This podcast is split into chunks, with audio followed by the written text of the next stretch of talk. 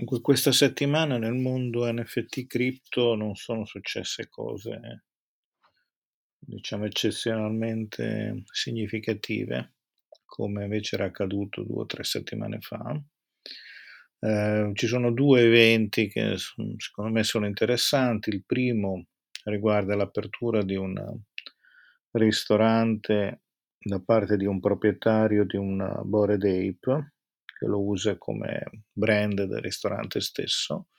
Il ristorante è temporaneo per solo 90 giorni, ma sta avendo un notevole successo, è aperto solo da un paio mm. di giorni. E, ehm, questo è interessante perché che io sappia è la prima volta che viene usato un brand nato come NFT nel mondo, diciamo, non digitale cioè, quindi trasferimento della proprietà intellettuale verso il mondo analogico.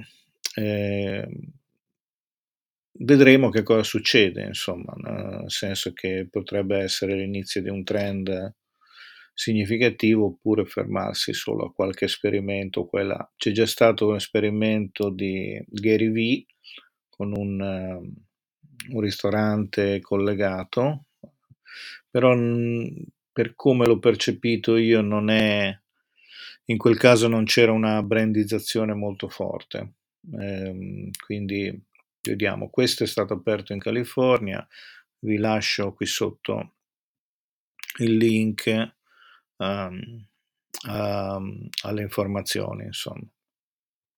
Secondo evento interessante è un convegno che c'è stato a Miami in cui ha partecipato Peter Thiel, eh, che ha diciamo teorizzato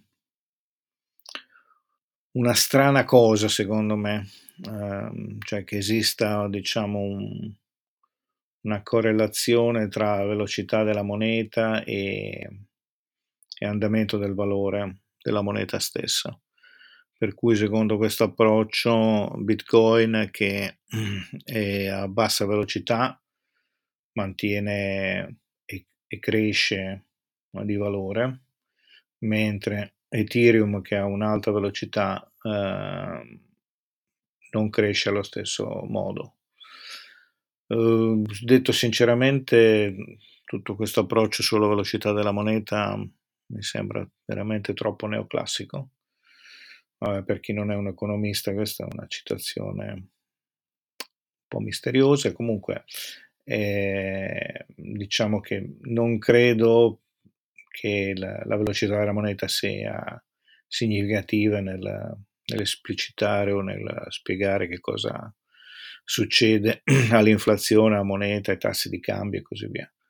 Uh, sempre legato a questo, mh, per cui si, si diceva in questo convegno che diciamo, do, dovrebbe esserci una maggiore stabilità del, dei valori delle monete, delle cripto. Mm, io questo non lo credo, ho scritto anche un articolo con la dimostrazione, diciamo, matematica, eh, che adesso riprendo perché insomma c'erano degli er-, errori e, e pubblicherò presto, spero in cui cercavo di dimostrare che l'oscillazione delle monete cripto è intrinseca, nel senso che nel momento in cui si introduce un blocco della quantità di offerta, una qualsiasi variazione della domanda, anche minima, porta ad oscillazioni molto forti.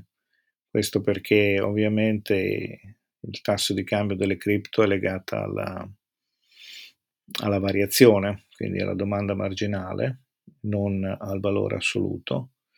E quindi se non esiste una possibilità di aggiustare l'offerta, mm, è chiaro che la variazione della domanda determina variazioni immediate dei prezzi molto forti.